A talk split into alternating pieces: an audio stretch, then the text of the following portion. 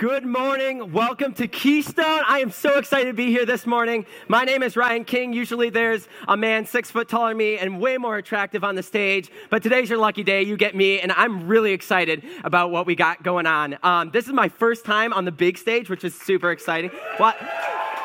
Don't clap. Don't clap yet. Don't clap yet. You don't know what's going to happen. So, like, literally, I was so excited. Last night, I was like, do you remember when you're in elementary school and you, like, laid out the clothes before the first day of school? That was me. Like, it was like 9, 10 at night, and I was, like, ironing my pants, like, get, and I've never ironed anything in my life before. And, like, I heard that the stage adds five pounds, so I found the tightest pants possible. So, so excited to be here. And if you're curious, like, I did a talent show in middle school. I tried out, and they're, they're like, You have no talents, but you're good at talking. So I did the MC for it. I only forgot my lines a couple times, so we'll see how we do today. So it'll be great. Um, so when I had the opportunity to do this, I was up in Brady's office. He's talking to me about it. My first reaction, honestly, was like, Heck yes! Like, this is going to be so fun. And then the reality of what it was, like, hit me like a Taco Bell breakfast an hour later, you know?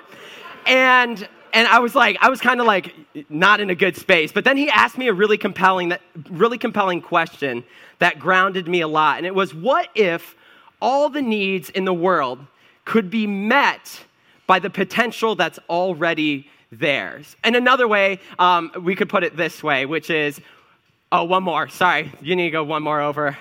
I messed it up for you. What if we have buried potential that could change the world around us? What if we have buried potential that could change the world around us? See, we're in this series called Find and Follow, which is kind of the heartbeat of what Keystone is. And I think Christians, us here at Keystone, and on a greater scale, can make finding and following Jesus really, really complicated when it was actually kind of easy, when Jesus wanted it to just be simple. And I think in this series, we're just kind of delving into the Bible, what Jesus said, the wisdom there, and then we're going to, to just move forward with that and put it into our lives and put it into action. So that's where we're going today. And today we're talking about what if we unveiled the potential we have and then acted on it and met the needs that are already in the world. So let's jump right in. So Jesus one day is on this mountain, and you know if Jesus is on a mountain, he's going to be spitting some mad truth, right? Mountain Jesus is one of my favorite Jesuses. And he's hanging out with his 12 disciples, which are his 12 closest friends. And, and he's telling parables. And if you're not familiar with church, parables are just stories that have another point to them. And he's telling this parable to them, and it's recorded by a guy named Matthew, who is one of those 12 disciples. So we get a pretty accurate depiction of what this story is. And in this moment, on this mountain, he's talking about the kingdom. He's talking about what it would be like to bring heaven on earth. So we're going to jump right in. If you have a Bible, it's Matthew 25, and we're going to start in verse 14. So it says this It, the kingdom, will be like a man going on a journey who called his servants and entrusted his wealth to them. So a lot of the time Jesus told these stories in extremes. So the wealth that this guy like gives to his servants is all that he has and it's a lot of money. But again, he gives all this and Jesus gives this story to make a bigger point. It continues on to say this. To one he gave 5 bags of gold, to another 2 and another 1 bag, each according to his ability. Then he went on his journey. So, when we're talking about bags here, you might have heard the story as like the, the parable of the talents. Uh, they measure like one of these bags of gold to be about 20 years of an average laborer's worth. So, like, even today, like, if we think about 20 years of an average, like, person's work here, that's a lot of money. So, so Jesus is like, he's going all in. He's throwing out all the money. The disciples are like, all right, we're in on this. And when I first read this story, I was a little bit confused because my first reaction was like, that is so unfair. Like, why does one guy get five bags and one, why does one guy only get one bag? See, if you are a parent or a child, so basically everyone in this building, you know that life isn't fair. Like, that's what parents have been telling kids since kids have been born ever that life isn't fair. But for some reason, we believe that it should be. So I love pizza. I love pizza a lot. I actually have designed like a matrix to estimate the cost to like goodness value of pizza. If you're passionate about it as well, we can talk later. That's not the point.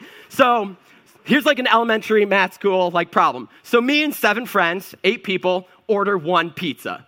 And there's eight slices of pizza, which is a bad idea. You never just order one pizza. Like that's just that's just practical knowledge. And say each one of us get one of these slices. Well, the people that cut like the slices of pizza don't do math or science to do it. They just go for it, you know? So you're going to get one of them. And I imagine if I got the smallest piece of pizza, I would mourn my loss for days. Like that would be spiritually disrupting. But I know if I got the biggest pizza pizza, I would praise the divine favor of the Lord all the day long. And what's interesting is if I get that blessing, if I have the, the like the biggest piece of the pie, then I'm not really thinking about what's unfair. And I think that's how it is in life. A lot of the time when things are going good, we don't really think about the unfairness of the world. But a lot of the time, we can get stuck in the mentality of that the world is not fair. Why do they have that and I only get this? And I think that mentality can cripple us in our life because we start to think that's not fair, so why should I care? And, and I think one of the lines that's so critical in this story, um, and is kind of even rude, is this one that I've highlighted here that the master gave each according to his ability. But I think we need to take even a, a bigger step back and recognize that the master just gave. He didn't have to do that. He didn't have to give to the servants. And I think that's the same in our life. Like we've been given so much. A lot of the time, we're evaluating fairness rather than expressing thankfulness. A lot of the time, we're evaluating fairness rather than expressing thankfulness. Because if we took a step back from, I have one bag of gold, I have one slice of pizza, or even in, in our, a bigger life, we just took a moment and recognized what we did have, no matter where we're at, I think that thankfulness could actually change our life. And we're going to talk about that a little bit later in this story. So we, we continue on. The, mis- the man who had received five bags of gold went at once and put his money to work. So he invested it, he traded it at the market, he was doing a lot of work with it, and he gained five more bags. So also the one with two bags, he gained two more. And then the story continues, and we get, we get the other guy. And it says this But the man who had received one bag went off, dug a hole in the ground, and hid the master's money. And now I think the disciples on the mountain would have let out like an audible groan at this point in the story because if your investment strategy is ever to bury anything in the ground, you should go to Financial Peace University. Um, it's on Monday nights. But seriously, like I was Googling, like, should I bury my money in the ground? And I was like, why am I doing this? It's no, like, that is not a great strategy. And I think what Jesus is doing, he's taking this character, making him a little bit extreme, and he's going to teach us something through that. So let's continue. So the story tells us that after a while, the, uh, the master comes back. After a long time, the master back, comes back and he, he settles accounts with these servants. He checks in on them. Um, and this is what happens. So uh, the five bagger, he comes in and he says to his master, Master, he said, You entrusted me with five bags of gold. See, I have gained five more. And the master responds with this Well done, good and faithful servant.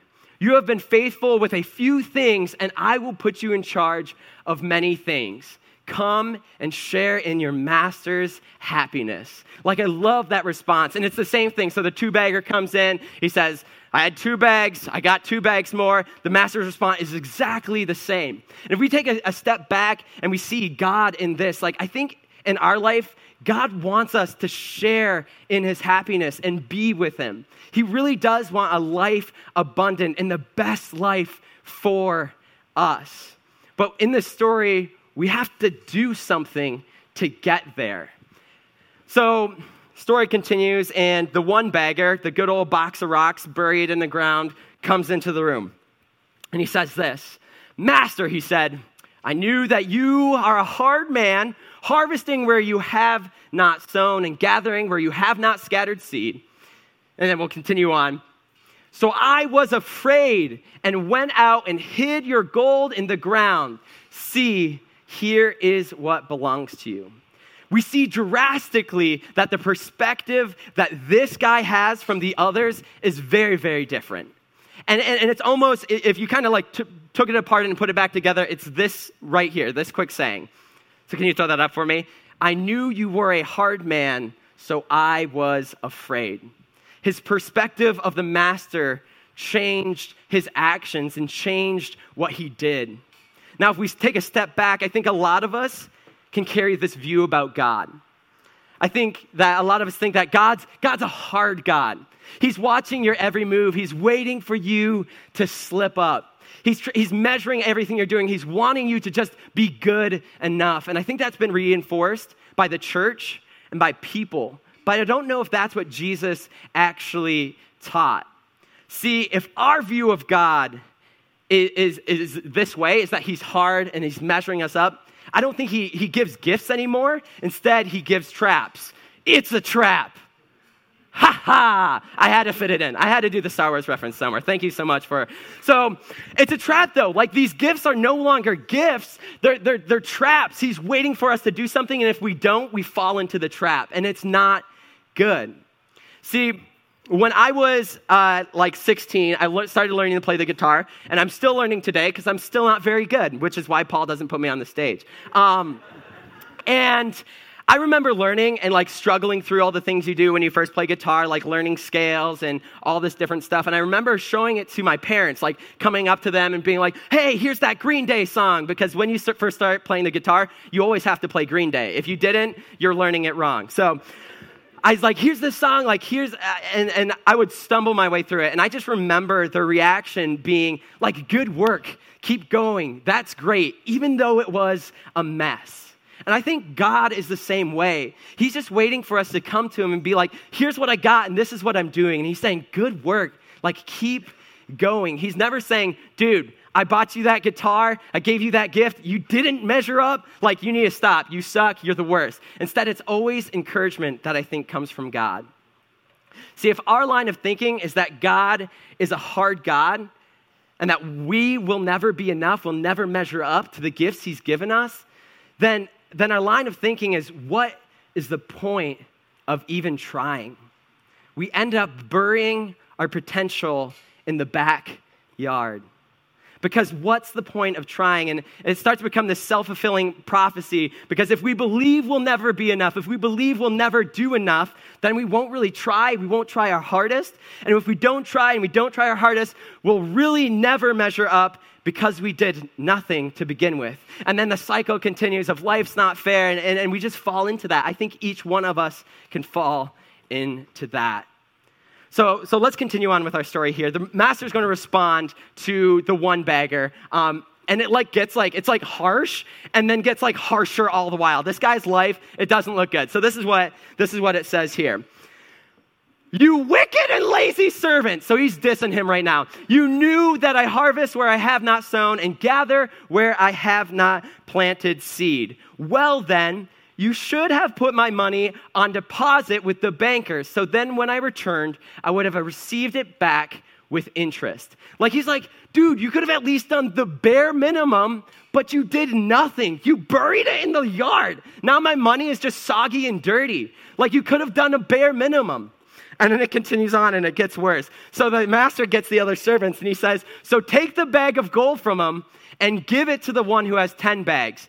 And then this can be a little confusing, so we'll take it apart a little bit. For whoever has will be given more. And I think what Jesus is saying here is that more will be given to those who are responsible to what's been given to them. More will be given to those who had trust and who had faith. So it says, whoever has will be given more and they will have an abundance. And then on the flip side, whoever does not have, whoever is not responsible, whoever does not have faith or trust, even what they have will be taken from them. And then it gets even worse. And throw that worthless servant outside into the darkness where there will be a weeping and gnashing of teeth. So it's like, boom, curtains closed, you're tossed out. He had an opportunity, he blew it, he's out of the inner circle, and I think he's in a space that he actually began with. I think that's what's interesting about this ending because I think a lot of us like automatically go, oh, he was like thrown in hell, like it's a hell story. But instead, I think it's where he was before because he gets thrown out into frustration. He gets thrown out and has distance from the master. Where at the beginning of the story, I think he was already there. I think he was already frustrated with the master. I think he already had distance with the master. And I think that's how our story ends. So that's it. Parable closed, curtains down, story ends. Now, I know the tent is super hot and some of you are sleeping right now, so come back to me, come back to me, come back to me. So, this is what I call, we call that Keystone a big idea statement. At youth group, I call it the mom or dad van statement. Like if your mom like rolls up and she's like, honey, What'd you learn today? Like, this is the one thing. Like, you just need to know this one thing and tell your parent, and then they'll know you learned things. Like, so, like, if you're trying to impress somebody, like later tonight, they're like, oh, you're at church. What did you learn? This is the thing. So, big idea. And this is like wisdom. This is like real good wisdom. We can't control what we've been given, but we can control what we give. We can't control what we've been given, but we can control what we give. And I think one day we're going to be accountable not only for what we've been given, but more so what we've given out of that. As my favorite philosopher um, of all time says, Gandalf, all we have to decide is what to do with the time that is given us. All we have to decide is what to do with the time that is given us. So you might be in a place right now, like I know that this story can land in different places because some people might be like, like life is hard right now. Finances and money is tight.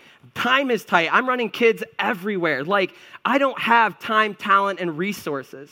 But I think if we did take a step back, we'd recognize we really do have a lot.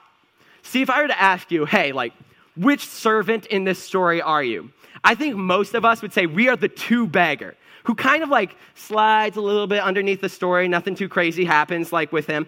We're all the, the two, two bagger when it comes to our time, when it comes to the talents we have, and when it comes to our treasure. Sometimes we feel like we're the one bagger, which is very fair. But I honestly believe we rarely think we're the five bagger, because this is the five bagger. The five bagger is like always ahead of us. They went to a better school, they own a bigger house on a bigger lake. They exist so comfortably in public spaces where like they don't have social anxiety and sweat like I do. They wear really great pants that actually fit them. And they're always just really beautiful. Like they always just look so great and like you're just like how? And I think in this American dream, the grass is always greener, Kentucky bluegrass on the other side of the fence. But I think what this story is teaching us is to look at our bag whether it's one, two, five, 27, so look at our bag and look what we have. And instead of evaluate fairness with other people, is express thankfulness for what we just have right now. Because I think if we did take a step back, we'd recognize that we have it pretty good. And for some of you that are in that hard space, maybe that's all the challenge you need today is to be thankful. Because when we're thankful, we're no longer looking inside, but we're looking up and we're looking outwards at the things and the talents and the time that we have and just appreciating it. Now, if, if you're in a space where you can do that, like one of the challenges in the, the little brochure, pamphlet, whatever it is you get handed, is like take some time and like write what you have just down on a piece of paper and just like look at that. Just be thankful for that. And I think the next step, because I always love giving like a challenge, like something to do with what we've been teaching, and it's this help one person this week. Help one person in a way that's uncomfortable. Not like uncomfortable in terms of like you made them uncomfortable, but like in a way that's just like for you is uncomfortable, is a little weird, gives you a little bit of anxiety. That's inconvenient. In our busy lives, it's so rare that we're willing to inconvenience ourselves. So here's some things that you could do. You could make a simple phone call to a friend or family member that there's been distance between you. Maybe it's just because of life, maybe it's because of a fight. Maybe that's just all you have to do is make that one phone call this week.